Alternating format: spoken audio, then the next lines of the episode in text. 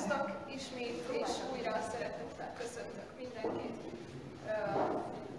Gyertek, kezdjük el az Isten tiszteletet egy közös énekléssel, és hívunk mindenkit arra, hogy az első két éneket együtt fennálló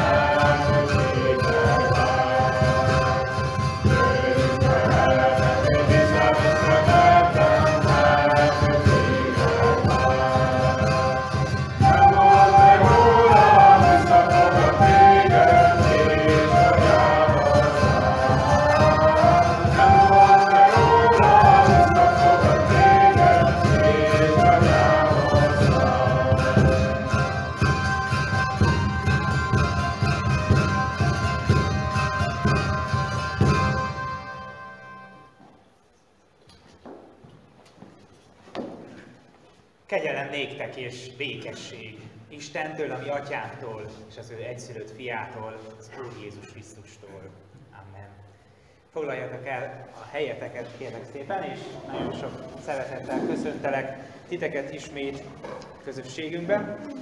Aki esetleg először van itt közöttünk, van egy ilyen maradjunk kapcsolatban kártyánk, amit kérlek, hogy tölts ki és adod a nekem, mert felírod a nevedet, meg esetleg az elérhetőségeidet, akkor beveszlek a Facebook csoportba, beszélgetésbe, és akkor tudod követni majd az alkalmainkat. Második dolog, amit szeretnék, amit hoztam nektek, aki már többször volt, az tudja, hogy mi ez. Miért vagy hálás, vagy hogyan tudunk érte imádkozni, erre vagyunk kíváncsiak. Van egy hálaadás oldal, meg egy imakérés oldal, ezt ki tudod tölteni, és ott hátul az ima dobozunkba bedobni. Ez mindannyiótokra vonatkozik, és ezekért együtt fogunk hálát adni, és együtt fogunk értük imádkozni az imakörünkön. Menjünk is tovább. A heti rendünket szeretném elmondani, tudjátok nagyjából milyen alkalmaink szoktak lenni, de holnap este is majd találkozunk fél hatkor a Csiki Sörözőben társasjátékpartira. Gyere, jó lesz, vakulásig, ameddig ráértek. Később is be lehet csatlakozni, én is valamelyik este fél kilenc, kilenc körül érkeztem, úgyhogy hogy 11 éjfélig ott van a csapat, tehát nyugodtan lehet csatlakozni. Pénteken lesz a következő Túrabot nevű alkalmunk. Ugye ez egy ilyen közös bibliaolvasós alkalom, aminek az a célja kicsit, hogy mélyebben belenézzünk a Szentírás üzenetébe, és egy nagyobb szöveg van feladva, négy, Mózes negyedik, fejezet, negyedik könyvéből, öt fejezetet kell elolvasni, és helyszínen pedig beszélgetünk róla. Erre gyertek, légy szíves, és azért túlabot, hogyha, hogyha hozzá tartozik a témánkhoz, a vándorlás, az úton lét témájához, amit ebben az egész fél évben beszélgetünk, és a név. Uh, úgyhogy ez pénteken háromtól lesz, a helyszínt nem tudom, hogy Gergő. Még alakulóban van. Még, még alakulóban van, de ha valaki utolsó pillanatban is még, még hazitálna, akkor Gergőt kérdezze, hogy hova, hova menjen, de még ki fogjuk írni addig, hogy, hogy hol legyen pontosan. Vasárnap keresztpont Isten tisztelet lesz ugyanitt, kettő órától. Az egyetemi gyülekezetnek két közössége van, tehát két külön uh, csapat, vannak a örökké fiatalok és a éppen most fiatalok csapata, tehát van egy idősebb generáció, akik örökké fiatalok. Ez most hülyén jött ki, mert nem erre a csapatra szoktuk ezt mondani, szóval senior gyülekezetnek is szoktuk mondani, hogy hogy fogalmazzunk, szóval a második, másik csapatnak vasárnap lesz az Isten tisztelete, erre is nyugodtan csatlakozzatok be, hogyha itt vagytok Szegeden. Mehetünk tovább. Jövő héten, ami nagyon izgalmas, hogy mai nap megtartottuk az első imakört ebben a fél évben, hogy jövő héten szeretnénk fogad, ö, folytatni hátul a kisteremben, már ma is így fél tucatnyian itt voltunk 10 órától, úgyhogy gyertek és ö, imádkozunk egymásért, imádkozzunk azokért az imákért, amiket bedobtuk a, a dobozba, és imádkozunk a szeretteinkért, a nehézségben lévőkért, és így hordozzuk egymást imádságban. És jövő héten Isten tiszteletet tartunk szerdán, ez a reménységünk,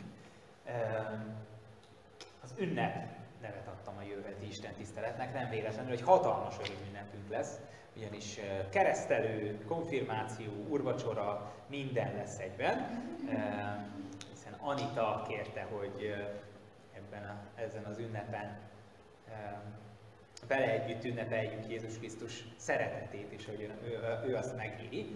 Úgyhogy ezzel kapcsolatban van még két dolog, mind a kettő ahhoz tartozik, hogy mint gyülekezet szeretnénk Anitát megajándékozni, úgyhogy arra bátorítalak titeket, hogy ezt egyrészt két, tehát kétféleképpen tudjátok megtenni. Az egyik egy személyes meglepetés, amiről nem tudok többet elárulni, úgyhogy kérlek, hogy ezzel kapcsolatban keregessétek meg Márkot, mert akkor lesz ajándék, hogyha, hogyha nem tud róla Anita. A másik pedig egy olyan ajándék is van, ami pénzbe kerül, tehát hogyha teheted, akkor kérlek egy 500 forintot dob majd a persejbe, mert az erre fog menni. E, igen.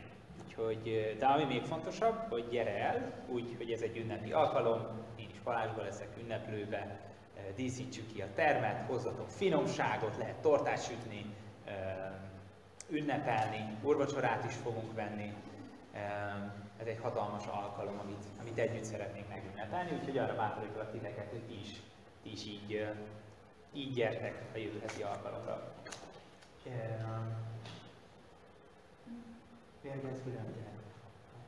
Igen. Úgyhogy uh, szuper, nekem ennyi volt most felírva a okos papíromra. Köszönöm szépen a hirdetéseket is, egy imádsággal készüljünk a Isten tiszteletre. Urunk, hálát adunk azért, hogy ma is jöhetünk eléd, itt lehetünk egy Isten tiszteleten is, és kérdezhetünk, megállhatunk és érdeklődhetünk. Hát, hogy hadd nyíljon most ki a szívünk feléd, és hadd teljünk meg valódi rád csodálkozással, valódi kíváncsisággal, és arra kérünk, hogy, hogy te válaszolj. Adj irányt, adj útmutatást az életünkben. Kérünk, hogy Te áld meg jelenléteddel ezt a mai Isten tiszteletet. Amen.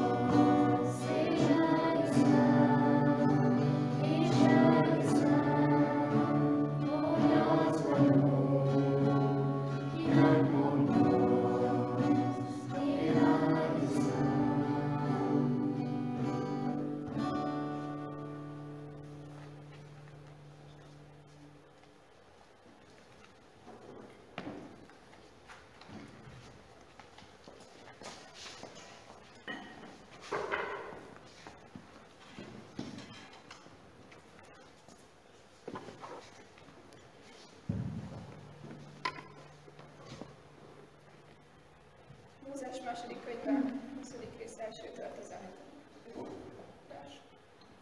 Akkor mondta Isten mindezeket az igéket.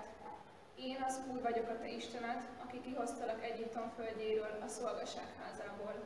Ne legyen más Istened rajtam kívül. Ne csinálj magadnak semmiféle Isten szobrot azoknak a képmására, amik fenn az égen, lenn a földön, vagy a föld alatt a vízben vannak. Ne imádd és ne tisztald azokat, mert én, az Úr, a te Istened, féltőn szerető Isten vagyok. Megbüntetem az atyák bűnéért a fiakat is, harmad és negyedízig, ha gyűlölnek engem. De irgalmasan bánnak ezer ízig azokkal, akik szeretnek engem, és megtartják parancsolataimat. Nem mond ki hiába Istenednek, az Úrnak a nevét, mert nem hagyja az Úr büntetés nélkül, ha valaki hiába mondja ki a nevét. Emlékezzél meg a nyugalom napjáról, és szenteld meg azt. Hat napon át dolgozz, és végezd mindenféle munkádat, de a hetedik nap a te Istenednek, az Úrnak nyugalom napja. Semmiféle munkát ne végezz azon, se te, se fiad, se leányod, se szolgálód, se szolgád, se szolgálód, se állatod, se a kapuidon belül tartózkodó jövevény. Mert hat nap alatt alkotta meg az Úr az eget, a földet, a tengert és mindent, ami azokban van, a hetedik napon pedig megpihent.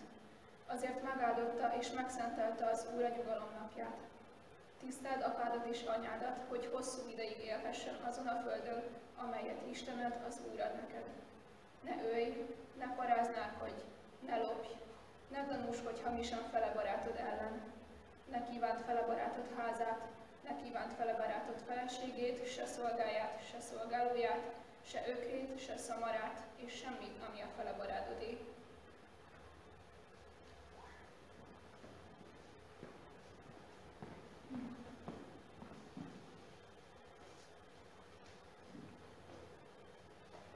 Emlékeztek a legutóbbi alkalomról a két székünkre?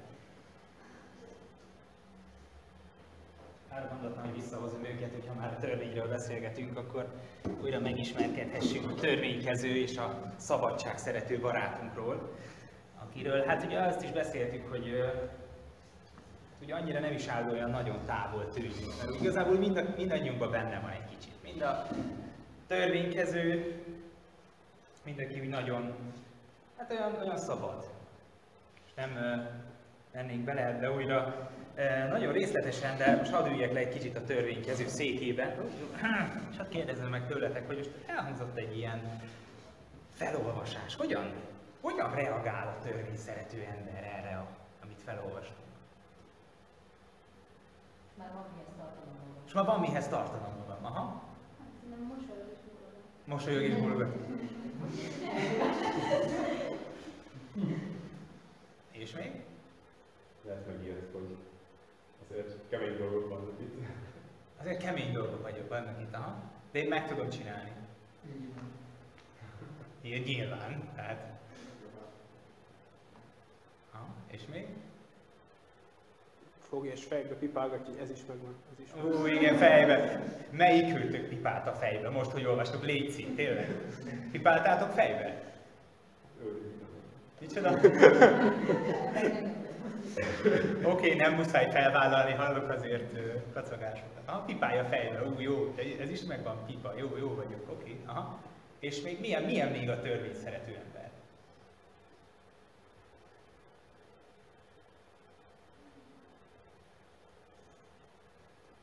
Hogy tekint erre? Meg kell csinálnom? Nem kell megcsinálnom? Mi, mi, ez? Ez, ez meg kell csinálni, hát ez meg, így, ez van. A törvényt meg kell tartani. A törvényt be kell tartani, pont. Ezek ilyen logikus mondatoknak tűnnek, de ha átülök ebbe az oldalba, akkor rögtön más lesz a, az álláspont. Mit mond a szabad ember erre? Jaj, nem áll. Jaj, nem már, hagyjuk már, hagyjuk már. Mi, mi? Micsoda? A kiskapukat, ó, hogy lehet megoldani. Ismeritek ezeket a zsidó szokásokat, hogy meg vagy száz lépés lehet menni, és megvan a 99. bukfánc ezer egyet, és akkor újra kezdődik a számolás. Tehát, hogy meg vagyunk okosva. És még? Mit csinál még a szabad ember? Milyen még a szabad ember? Micsoda? De miért hágát mindent? De megtehetem. Úgy is megbocsátja. Úgy, úgy, ez úgy is megbocsát az Isten, hát azért van. Senki nem akarja megmondani, mit csinál. Hát ne, senki, sen, senki ne akarja megmondani, hogy mit csinálja. Főleg ne az Isten, az Isten szeret. Az Istennek az a dolga, hogy szeresse, nehogy már ő mondja meg, hogy mit csinálja. Hogy legyek szabad, hogyha ezek itt lekorlátoznak? Hogy legyek szabad, hogyha ezek itt lekorlátoznak?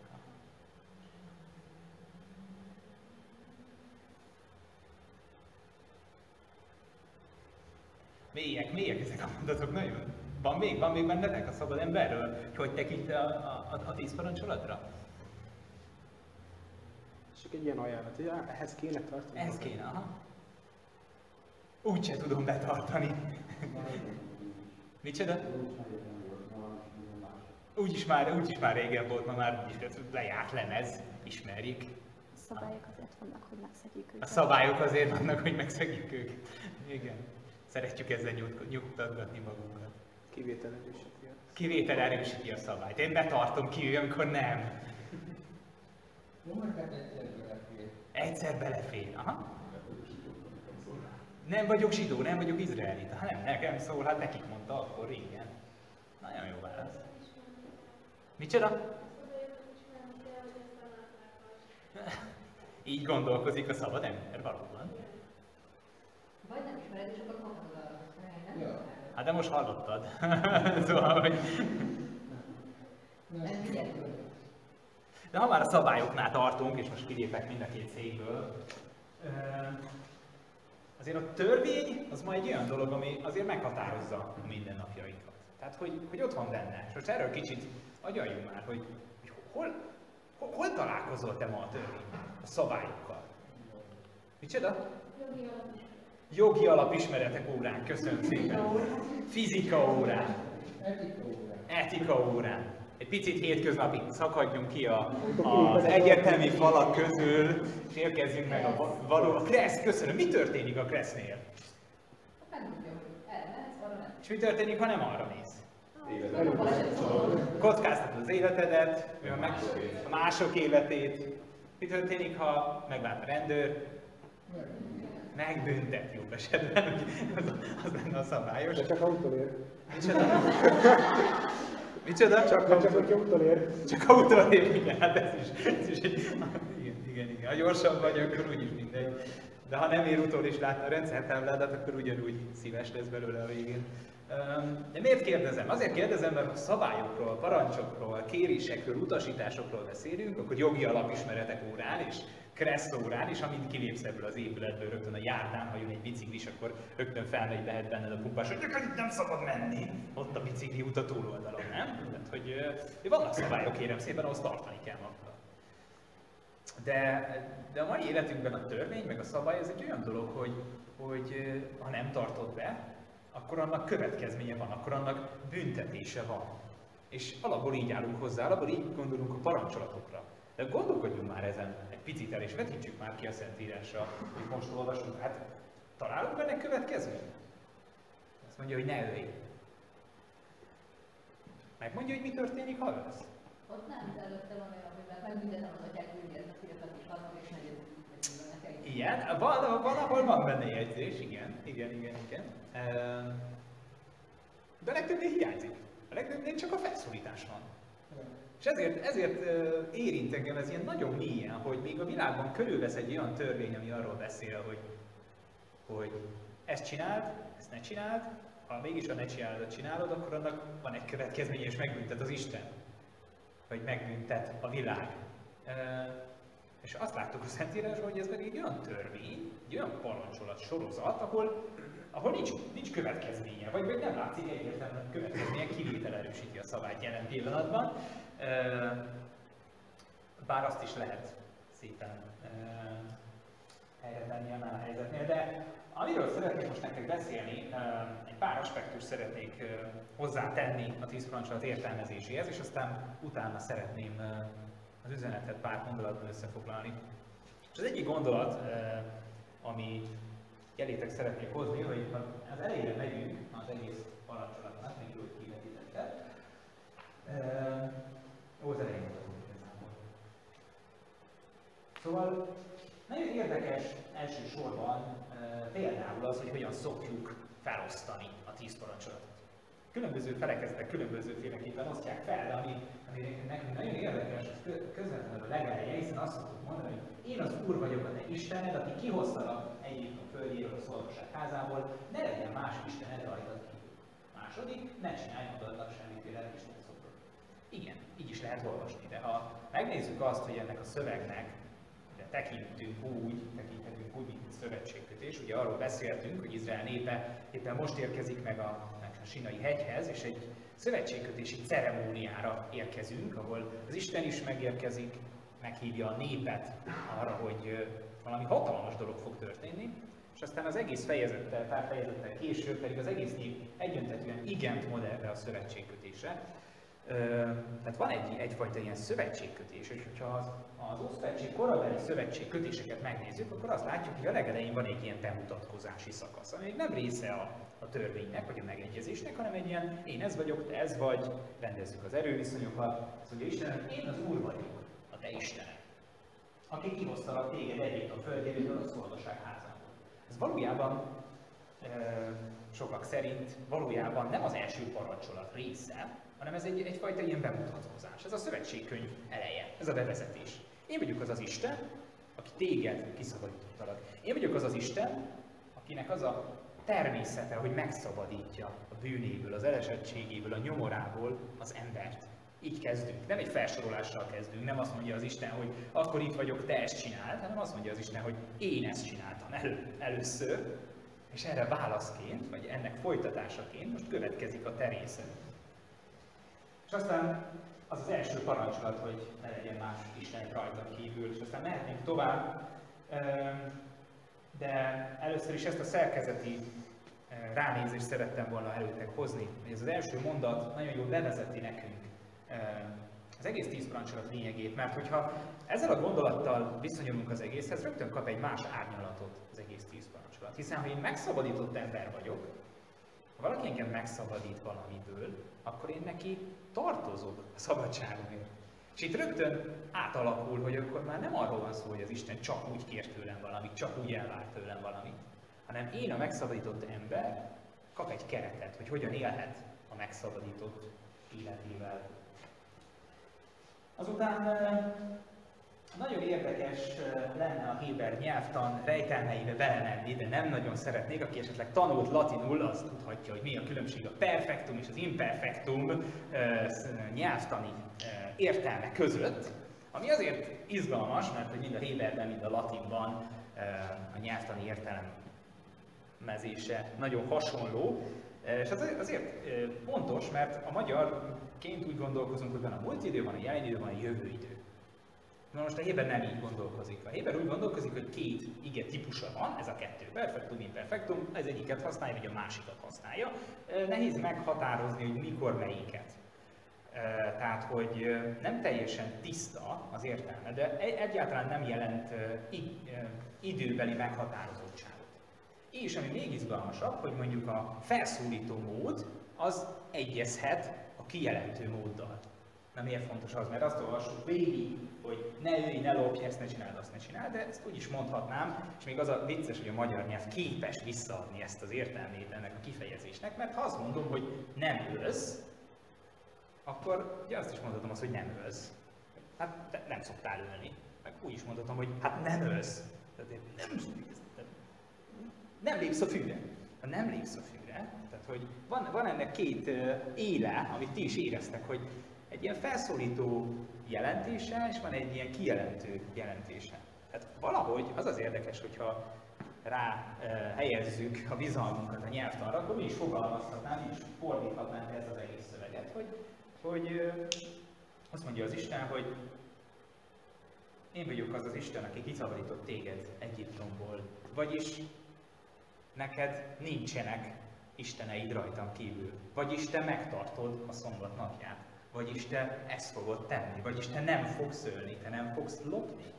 Egyszerre hirtelen átváltozik az egésznek az értelme, és a szépsége az, hogy egyszerre benne van a törvény, benne van az, hogy ezt ne csináld, egyszerre benne van a szabadság, hogy Isten azt ígéri, hogy ez fog történni veled, ha engem kezdesz el követni. A nyelvtani szerkezet, ami itt szerepel, mind a, ke- mind a kettő jelentést tartalmazza magában.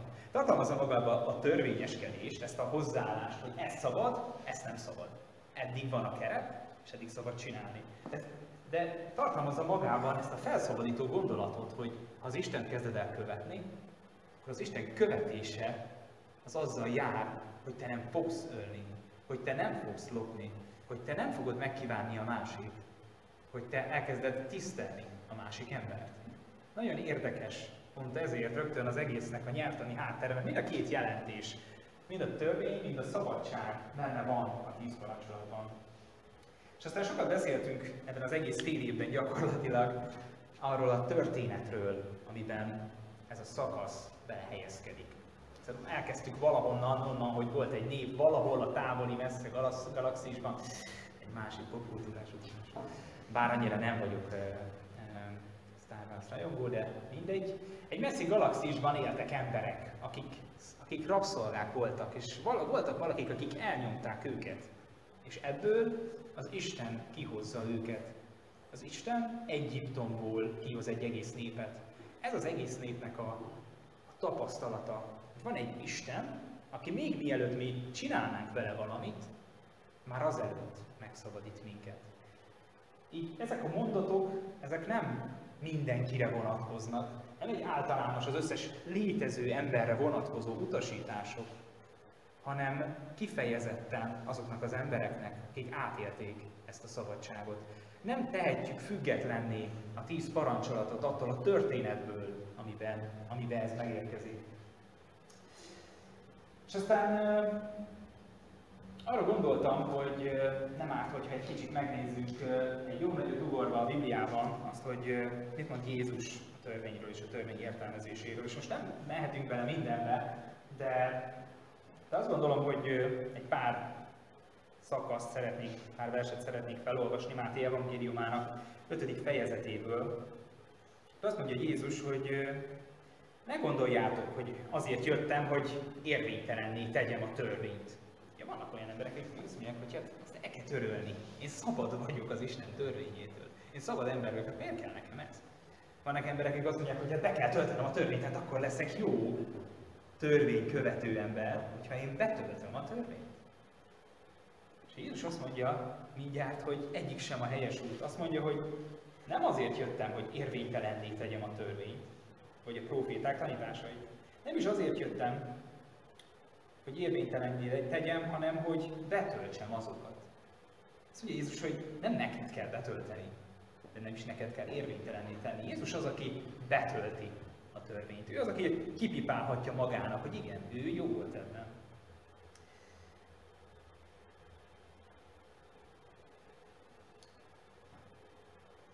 És aztán, ami Jézusnál ennél is radikálisabb, hogy Jézus tovább megy, és elkezdi idézgetni ezeket a parancsokat. Például azt is mondja, hogy hallottátok, hogy megmondatott a régieknek ne ölj, mert aki öl, méltó arra, hogy ítélkezzenek felette. Én pedig azt mondom nektek, hogy aki haragszik az atya fiára, méltó arra, hogy ítélkezzenek fölötte. Aki pedig azt mondja atya fiának ostoba, méltó a főtörvényszéki eljárásra. Aki meg ezt mondja bolond, méltó a Gehenna tüzére. Hú, hát így kezd összegyőrszorulni a gyomrom, hogy akkor hogyan is állok ezzel a törvényel, és aztán nem áll meg itt Jézus, mert pár felesel később folytatja tovább. Hallottátok, hogy megmondatott, ne paráználkodj, vagy ne törj házasságot, én pedig azt mondom nektek, aki kívánsággal tekint egy asszonyra, már paráznaságot követett el a szívében. Hú, tehát azért Jézus csak így állított pár dolgot, hogy ne jöjjön, hát nem nagyon szoktam ide-oda rohangálni és így ülgetni embereket, meg ellopni a másét, tehát hogy egyébként sem vonatkozik rám, gondolhatnám magamba, de amit Jézus mond azért, az, az, ez kezd, kezdi körbe tekerni a lasszót a nyakamon, és így magamra ismerni, akkor ez, azért mégse sikerül annyira kipipálgatni ezt a listát. És aztán léphetünk még egy lépést, mert Jézus azt mondja, hogy jó, de ő az, aki be akar, be, ő az, aki be tudja tölteni, ő az, aki azért jött, hogy betöltse. Akkor hogy vagyok én ezzel? Ő még, még magasabb szintre rakja a lécet, amit még lehetetlenebb megugrani. És itt jön bele egy nagyon érdekes kép, egy nagyon érdekes gondolat ebbe az egész képbe, hogy, hogy Jézus valójában azt mondja nekik, azt mondja az embereknek, a törvénykező embereknek, hogy törvényt akartok? Be akarjátok tartani a törvényt?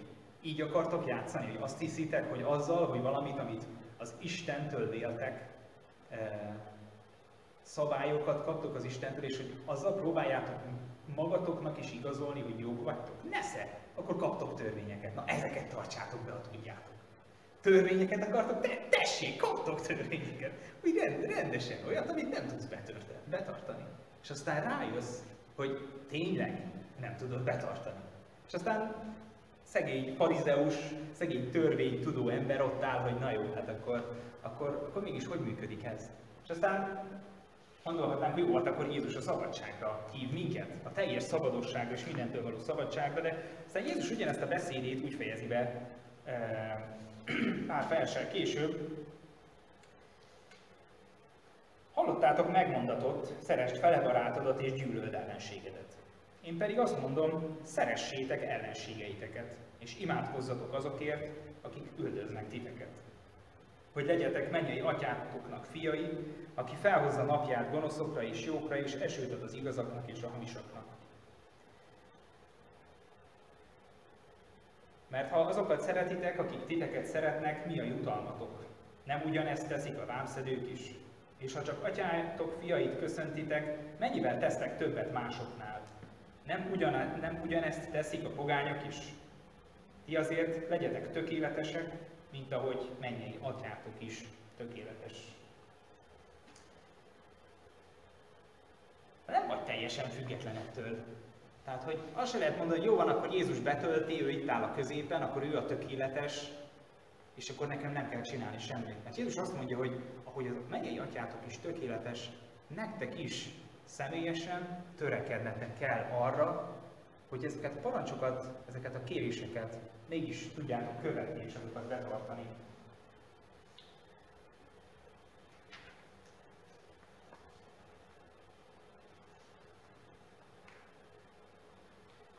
Itt van előttünk ennek a két embernek a példája, aki az egyik azt mondja, hogy nekem be kell tartanom, a másik azt mondja, hogy mindegy. Valahogy az evangélium arról beszél, hogy de nem mindegy, de nem is kell. Mert Jézus az, aki mindezt betartja. Ő az, aki a törvényt tökéletesen kipipálja. De ugyanakkor minket úgy formál belülről, hogy nyitottak és készek legyünk arra, hogy, hogy ezt komolyan vegyük. És így formál át bennünket az evangélium magva, hogy elkezdjük azt felismerni, hogy az Istennel való kapcsolatban a törvény követése az valójában nem kötelesség. A törvény követése az nem arról szól, hogy nekem mit kell csinálnom ahhoz, hogy az Isten tetszését elnyerjem. A törvény követése nem is arról szól, hogy hát van, van sok más törvény, és sok minden mást is be kell tartanom. Nem vagyok teljesen szabad az Isten törvényétől, mert az Isten törvénye belülről változtat engem, és belülről formál arra, hogy mindezeket az igéket és mindezeket a kéréseket magam életében is bizonysággal tudjam követni, és azokat elhiggyem. Van egy közös út, egy közös utazásunk mindannyian, mindannyiunknak az Istennel. És különböző helyen állunk ebben. Van, aki most hall először erről, hogy evangélium, az Isten, arról, hogy bűn, arról, hogy törvény. Van, aki most jön ki Egyiptomból, van, aki éppen úton van a sínai hegyhez, van, aki megérkezik, és most van ott, hogy igen, én ezt akarom, igen, én igent akarok mondani az Istenre, az Isten közösségére, az Isten törvényére, és az Istennel való kapcsolatra. Következő héten fogjuk ennek egy ilyen rituális alkalmát is megünnepelni, ahogy erről már beszéltünk. Ebben is megláthatjuk majd ezt az ünnepi eseményt, amikor valaki kiáll és azt mondja, hogy igen, én ezt komolyan veszem. Igen, én ezt akarom a saját életemben. Igen, ez annyira fontos, hogy nem azért, mert kell, hanem azért, mert én szeretném, mert az Istenben való hitem engem arra indít, hogy e szerint kezdjek el élni. Mert ebben a közös útban, amire az Isten úgy hívta az izraelieket, és Jézus hív minket is, egyszerre ott van az ígéret, és egyszerre ott van felszólítás. Benne van az az ígéret, hogy ha engem követsz, akkor ilyen lehetsz. Ha engem követsz, akkor megváltozik az életed. De ha engem követsz, akkor változzon is meg az életed. Akkor vedd annyira komolyan, hogy, hogy ez tényleg kezdjen el téged formálni. Egyszerre ígéret és egyszerre felszólítás. Hát a keresztény életünk az nem a törvényről, nem a törvény betartásáról, vagy nem betartásáról szól. Nem arra hív az Isten, hogy görcsösen keressem azt, hogy mi az Isten akarata, de arra hív, hogy ne is tegyem magam teljesen függetlenné az Isten akaratától, és próbáljam megtalálni azt, ne görcsösen, de megélve azt a szabadságot, amire az Isten hív engemet. És azt látjuk, és ez egy annyira tág téma, hogy nagyon sok alkalmon keresztül beszélhetnénk róla, de az Isten igéje az élet minden területére kihat. Az Isten szabadítása, az Isten törvénye az élet minden területére kihat. Gondoltatok már erre így? Vagy a hit az csak egy olyan dolog, amit így elfogadok, és akkor én ebben hiszek, meg ehhez a közösséghez tartozok, és akkor így jó lenni.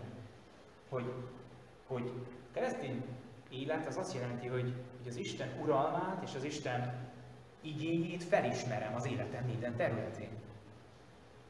Ez egy nagyon nagy kihívás, de erről szól valahol a tíz parancsolat.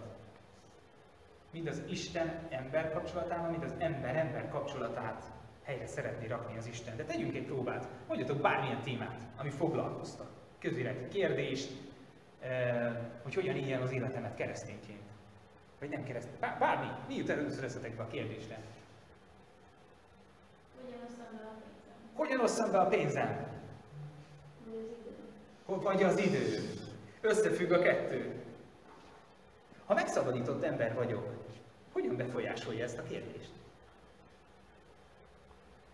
Hol, hol kapcsolódik ez a tíz parancsolathoz? Kapcsolódik ez valahol? Melyik az a parancsolat, ami ezzel foglalkozik? Az időddel, a pénzeddel. Rögtön kettőt találtunk. Tartsd meg a szombat napján. Legyen helye az idődben a pihenésre. Bármilyen fura is, de a helyes időbeosztás valahol az Isten szerint azzal kezdődik, hogy megállsz, és adsz magadnak pihenést. Megnyugszol egy túlságosan rohanó és mókuskerésben lévő világtól. Azt mondjuk, hogy ne lopj. Hadd fordítsam vissza ezt a kérdést. Ne lopj, vagyis ne vedd el, ami a másiké. Add meg, ami a másiké. Adj abból, amit van. Átformálja az embert belülről az Isten igéje, és arról hallunk, hogy ne, ne lopj, akkor az elkezd engem átváltoztatni, és arról kezd el beszélni, hogy én adhatok másnak, mert felismerhetem azt, hogy van esetleg idő, van pénzem, amit adhatok a másnak. Még akkor is, ha esetleg nincsen. Mi az, amit mégis adhatok a másiknak? Nagyon jó kérdés, rögtön kettő parancsolatot kap, találtunk hozzá. Tegyünk még egy próbát, és aztán a kis csoportban lehet még folytatni ezt a kérdéskört, hogy milyen, hogy próbára tenni a hitünket.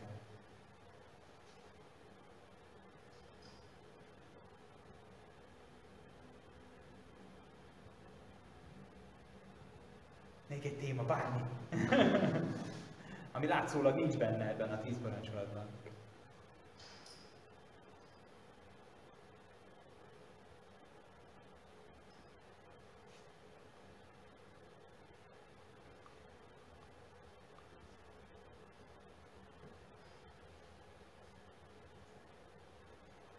Meghagyom a kis csoportra. Ha lesz a kis csoportban arra időtök, tegyétek fel ezt a kérdést. Van-e még olyan téma, ami látszólag nincs benne, de mégis ide tartozik? Egy gondolat van még hátra, amit szeretnék még szívetekre helyezni az előzőekkel kapcsolatban, az pedig az, hogy azt említettem, hogy nem tehetjük függetlenni a tíz parancsolatot attól a történettől, amiben érkezik. És ez talán ilyen logikusnak tűnhet, de, de ez valójában azt is jelenti, hogy az Isten parancsai ez nem vonatkoznak mindenkire.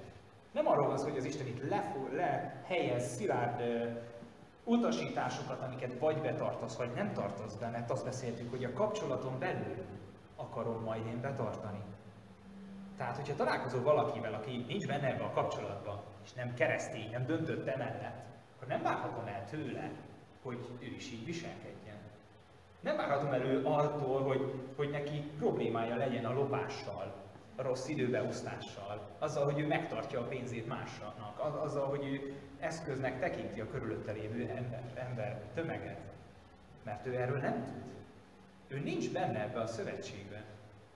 És itt még egyet lehet fordítani ezen az egész történeten, és fel lehet tenni azt a kérdést is, hogy hogyan tudom egy ilyen világban keresztényként képviselni ezeket a keresztény alapvető értékeket? Hogyan tudom felmutatni, hogy az Istenben való hitem átformálja az egész életemet? Átformálja, ahogy a pihenésre gondolok, az időbeosztásra gondolok, ahogy az Istenre gondolok, ahogy a házasságra gondolok, ahogy a másik idejére, a másik pénzére, a másik tulajdonára gondolok. Meg kell mutassa az, ahogy élek, ezt a meggyőződést, azt a meggyőződést, hogy én az Istenhez tartozok, és mindez meglátszik ezekben az utasításokban is. Úgyhogy a törvény nem kötelez, a törvény nem a büntetést rója ránk, nem olyan, mint egy kresztábla, hogy betartod, akkor jó, ha nem tartod be, akkor bűnös vagy, nem valahol egy sokkal mélyebb üzenetet foglal magába, azt az üzenetet, hogyha megtanulok a megszabadított létemben élni, akkor az Isten belülről fog engem átformálni.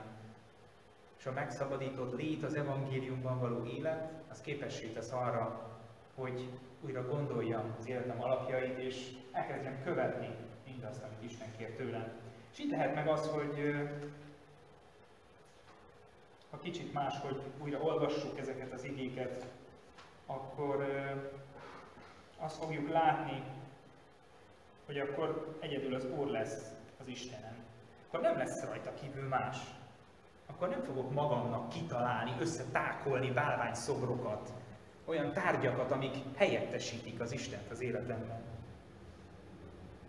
Ha elkezdek az Isten szabadságában élni, akkor, akkor megfelelően fogom kimondani az Isten nevét. Akkor megtanulok igazat mondani, megtanulok esküdni az Isten nevére, és az eskümet azt komolyan fogom venni.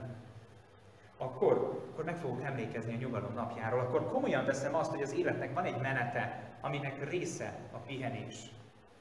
Akkor elkezdem tisztelni édesapámat és édesanyámat. Mi nem jelenti azt, hogy mindent elfogadok, amit mond, de tiszteletben tartom. Elkezdem tisztelni mindenkit, aki az autoritást, a felsőbséget, a hatalmat jelenti számomra. Elkezdem tisztelni a tanár, buszsofőrt, polgármestert, miniszterelnököt, kit fogok még tisztelni? Mindenkit, akire vezet a lélek. Akkor elkezdem megvédeni a másik életét, és az sokkal több, mint nem megölni valakit, mint odafigyelni, hogy a másik megfelelően éle.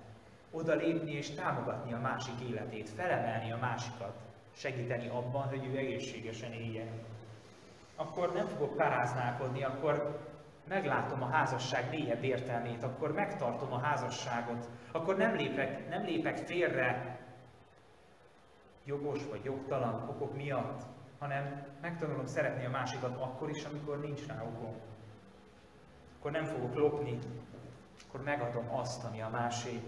Akkor nem fogok hamisan tanúskodni a felebarátom ellen, mert igazat akarok mondani.